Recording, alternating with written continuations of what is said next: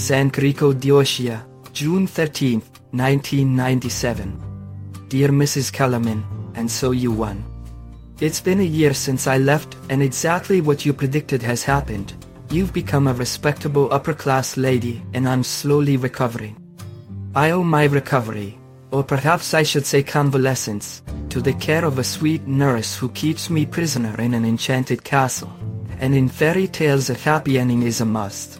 It is precisely to let you know that I am writing to you. Ariana and her parents are wonderful people. We are preparing the exam, you will be pleased to know this too, in the garden of their country house, completely surrounded by a tall hedge which isolates it from the road. And it is from here that I am writing to you.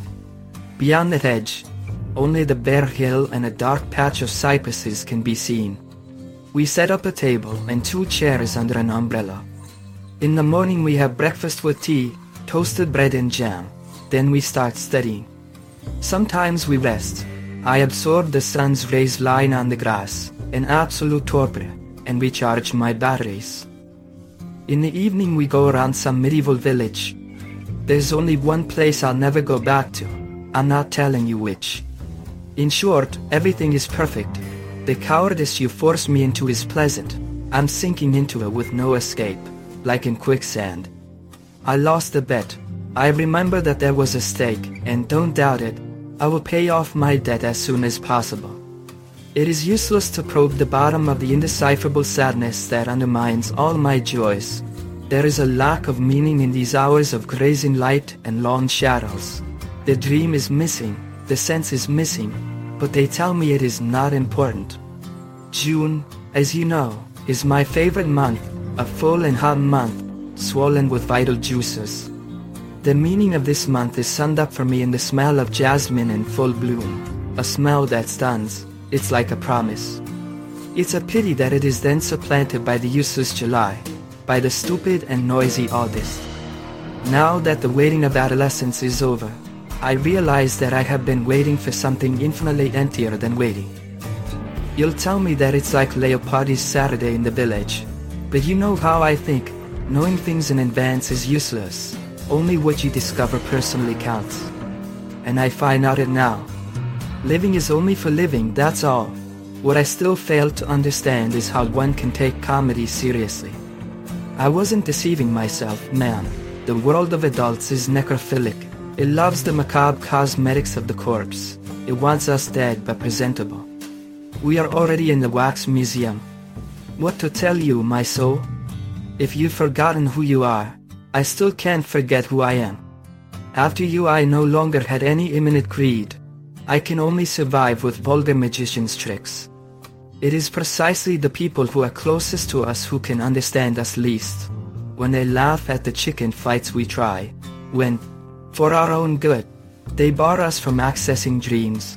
We should be brave enough to give them up to remain faithful to our dreams. But it's difficult. I no longer have this courage. I had it once, as you may remember. And if you'll pass me the metaphor, I haven't yet finished picking up my pieces from the toilet bowl. I chose not to choose. I let myself live next to the people who love me and I keep them at bay, away from the intimate sphere. There are truths of such a desperate delicacy that it hurts to confess them even to oneself, without the need for the obtuse derision of others, or worse, their compassion. And there are feelings that cannot be expressed in words. All that remains is the inarticulate cry, or silence. Yours forever, Emmanuel. P.S. Wish you were here, in my arms, to show you how I'm forgetting you.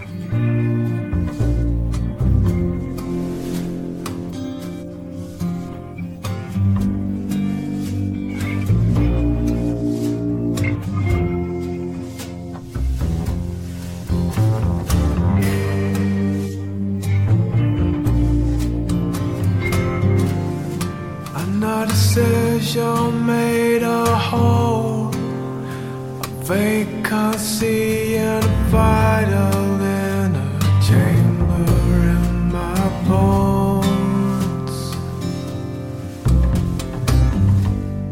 This is finally separated me from all my friends for whom I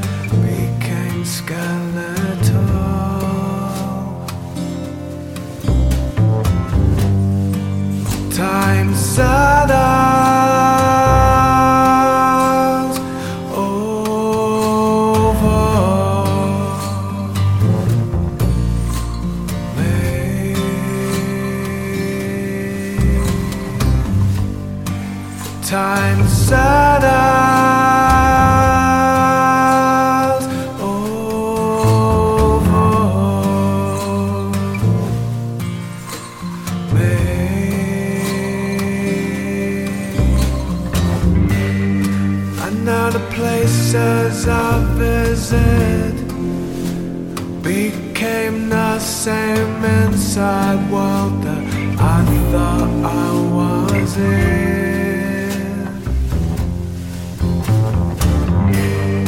And like a fly scribble in the air, I know neither the place nor what